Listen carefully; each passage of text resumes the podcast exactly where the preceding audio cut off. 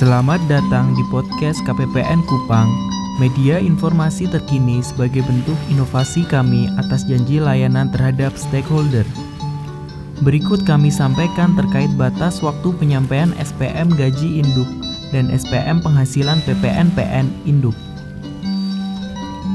Sesuai dengan surat nomor S1174 garing PB titik 3 garing 2016 tanggal 11 Februari 2016 tentang batas waktu penyampaian dan penerbitan SPM SP2D gaji.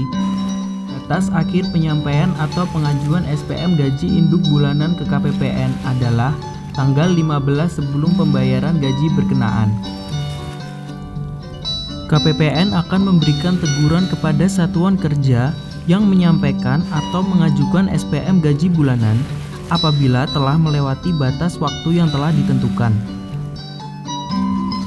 Apabila satuan kerja telah mendapat teguran atau peringatan ketiga dari KPPN, maka satuan kerja akan dikenakan sanksi berupa penerbitan SP2D atas SPM gaji bulanan berkenaan diperlakukan sebagai gaji susulan.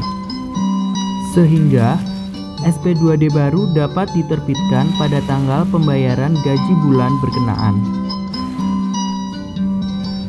Kemudian, sehubungan dengan nota Dinas Dirjen Perbendaraan nomor ND 393 garing PB titik 7 garing 2019 tentang pelaksanaan pembayaran penghasilan PPN-PN pada hari pertama berdasarkan peraturan Dirjen Perbendaharaan nomor per 8 garing PB garing 2019 tentang tata cara pembayaran penghasilan bagi PPN-PN yang dibebankan kepada APBN disampaikan hal-hal sebagai berikut. Penghasilan PPNPN dibayarkan pada bulan berikutnya dengan batas penyampaian SPM ke KPPN adalah tanggal 21 sampai dengan tanggal 26 bulan berkenaan. Kemudian, bagi PPNPN yang telah mendapat persetujuan Dirjen Perbendaharaan untuk dibayarkan penghasilannya pada bulan berkenaan, maka batas penyampaian SPM ke KPPN adalah tanggal 21 sampai dengan tanggal 26 bulan sebelumnya. Pembayaran penghasilan PPN-PN yang dilakukan sebelum penyelesaian pelaksanaan tugas maka harus disertai dengan surat pertanggungjawaban mutlak.